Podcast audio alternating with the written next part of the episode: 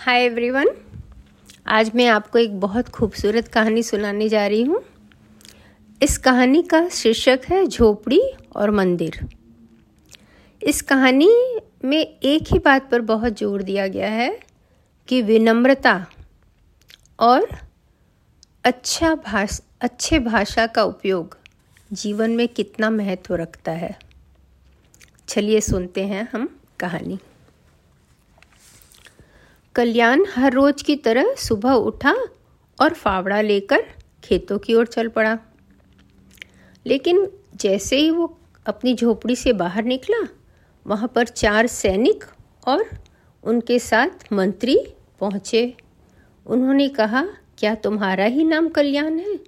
जी हाँ कहिए, मैं आपके किस काम आ सकता हूँ?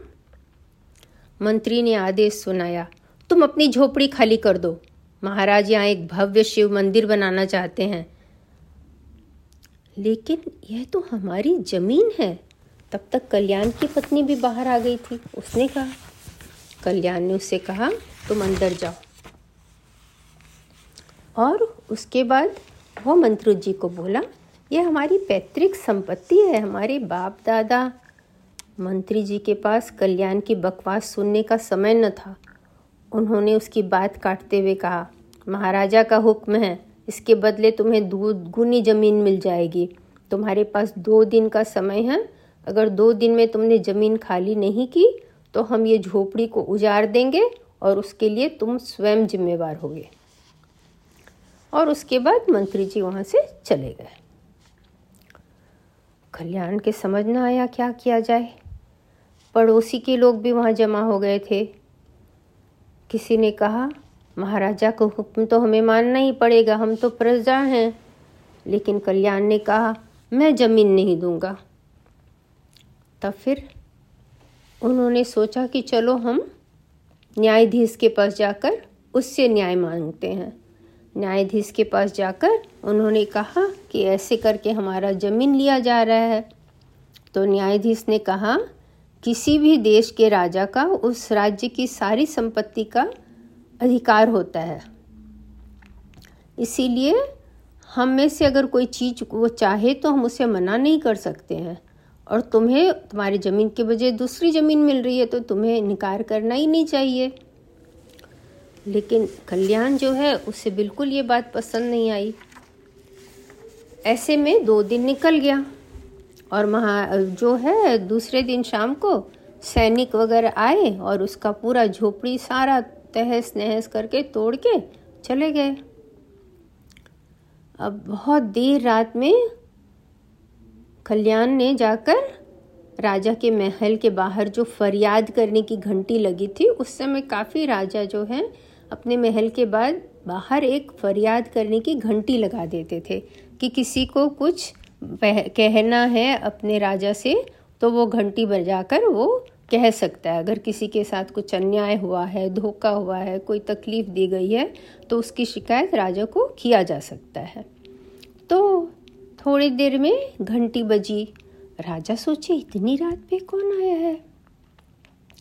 तो राजा ने सैनिक को कहा कि कौन है, देखो और उसे बुला कर लाओ। तो राजा ने देखा एक आदमी अंदर आया जिसके चेहरे पे आंसुओं के निशान थे और पूरा धूल मिट्टी से संधा हुआ कपड़ा था। एकदम दुखी लग रहा था बहुत। तो राजा ने कहा, तुम्हें क्या कष्ट हो गया? तो उसने बताया, मेरा नाम कल्याण है। मेरी इस दशा के लिए आप जिम्मेवार हैं। राजा चौंक गए। मैं? लेकिन मैंने तो तुम्हें पहले देखा भी नहीं है। आप ही का तो हुक्म है कि नगर के बीचों बीच एक भव्य मंदिर बनाया जाए। इसीलिए आपके मंत्री ने मेरी झोपड़ी उजाड़ दी, मेरा सारा सामान फेंक दिया। मैं न्यायालय गया, लेकिन वहाँ भी मुझे न्याय नहीं मिला। तो मैं आपके पास न्याय मांगने आया हूँ। ओ तो मंदिर के लिए मुझे उन्होंने कभी ज़िक्र भी नहीं किया कि वहाँ पर किसी की झोपड़ी है। सैनिक, जाओ। मंत्री को अभी बुला कर लाओ। राजा की आज्ञा सुनकर निर्माण की जिसको जिम्मेवारी थी, वे मंत्री तुरंत आए और वहाँ पर जैसे ही कल्याण को देखे, वो सब समझ गए बात। तो उन्होंने कहा कि इतनी रात गए महाराज, लेकिन महाराज बोले, तुमने इस कल्याण की झोपड़ी उजारी है मंदिर के लिए? तो मंत्री ने कहा आपने कहा था कि मंदिर नगर के बीचों बीच बनना चाहिए और वास्तु के जो सलाहकार हैं, मैंने उनसे भी बात की थी, उन्होंने भी कल्याण की झोपड़ी की ज़मीन ही उपयुक्त बताई। तो तुमने इस किसान की झोपड़ी उजाड़ दी, इसको बेघर कर दिया? पर मैंने इसे कहा था सरकार कि इसे दो गुनी ज़मीन दे दी जाएगी। तुम्हें शर्म आनी चाहिए और मुझे आश्चर्य है कि न्यायाधीश ने भी इसकी बात नहीं सुनी। उसे मैं कल देख लूँगा। तुम अब भी जाओ, कल्याण की झोपड़ी बनाओ, मंदिर के बारे में हम बाद में सोचेंगे। राजा का फैसला सुनकर कल्याण बहुत खुश हो गया और महाराज की जय कहते कहते चला गया। उसके पीछे पीछे निर्माण मंत्री कुछ लोगों के साथ आए और उसकी टूटी हुई झोपड़ी को पूरा ठीक कर दिया। वहाँ पे वापस वो सो पाया कल्याण अच्छी तरह से। अब सुबह जब उसकी नींद खुली, काफ़ी देर से सोया था तो उसकी नींद देर से खुली। तो वो क्या देखता है कि सामने ढोल नगारे की आवाज़ आ रही है। तो लगा, उसे महाराज आ रहे इधर। वो जल्दी से झोपड़ी से निकला। तो महाराज उसी के घर के पास आ रहे थे। उसे समझ में नहीं आया, ये कोई सपना तो नहीं देख रहा वो। पर महाराज की सवारी वहाँ आके रुक गई और वो हाथी से नीचे उतर कर आए। कल्याण और उसकी पत्नी ने महाराज को प्रणाम किया। महाराज आकर उसके पास हाथ जोड़कर बोले कि आपको पता है हमारे नगर के बाहर सिर्फ़ एक शिव मंदिर है और बस्ती से बहुत दूर है? इसीलिए सभी लोगों को बहुत कष्ट करके वहाँ तक जाना पड़ता है। तो मैंने सोचा नगर के बीचों बीच एक भव्य शिव मंदिर बना लूँ। तो इसी के लिए जो है आपकी ज़मीन को उपयुक्त पाया गया है। तो मैं आपसे ये प्रार्थना करने आया हूँ कि अगर आप मंदिर के लिए अपना ज़मीन दे देंगे तो मैं आपका ये ज़मीन दान में स्वीकार कर लूँगा। कल्याण इतने अच्छे शब्दों में किए हुए अनुरोध को सुनकर गदगद हो गया। उसने कहा, महाराज, आप मुझे लज्जित न करें। ये आपकी ज़मीन है और मेरे जो पूर्वज हैं, वो तो बहुत खुश होंगे। कि इस ज़मीन पर भगवान का मंदिर बनेगा। और उसके बाद तुरंत ही महाराज जो है वहाँ पर भूमि पूजन किए और मर्दिन मंदिर का काम, निर्माण का कार्य प्रारंभ हो गया। और कल्याण को महाराज ने एक आलीशान जगह दे दी रहने के लिए। और कल्याण वहाँ अपने परिवार के साथ हँसी खुशी रहने लगा।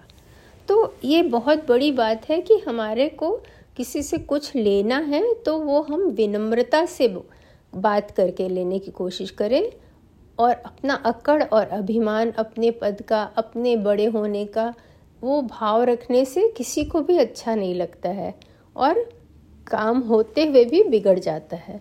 तो हमेशा इस बात का ध्यान रखें कि आपकी भाषा हमेशा बहुत अच्छी हो, विनम्र हो। आशा है आपको ये कहानी अच्छी लगी होगी और आपने इससे ज़रूर सीखा होगा इस बात को, और आप हमेशा ध्यान रखेंगे कि आपकी भाषा अच्छी हो। जैसे कहते हैं ना कि पानी तो हर जगह रहता है, पर झरना का पानी कितना मीठा होता है और नाली का पानी कितना गंदा। वैसे ही भाषा बहुत परिष्कृत होती है, बहुत खूबसूरत होती है और बहुत आप उसे गंदा भी बना सकते हैं। तो ये आपके ऊपर निर्भर करता है, निर्भर करता है कि आप क्या चुनेंगे। एक परिष्कृत सुंदर मीठी भाषा का उपयोग या बहुत खराब भाषा का उपयोग, जिसे सुनकर किसी को भी बहुत खराब लगे, दुख हो, पीड़ा हो, अपमान हो। ओके बच्चों, बाय बाय।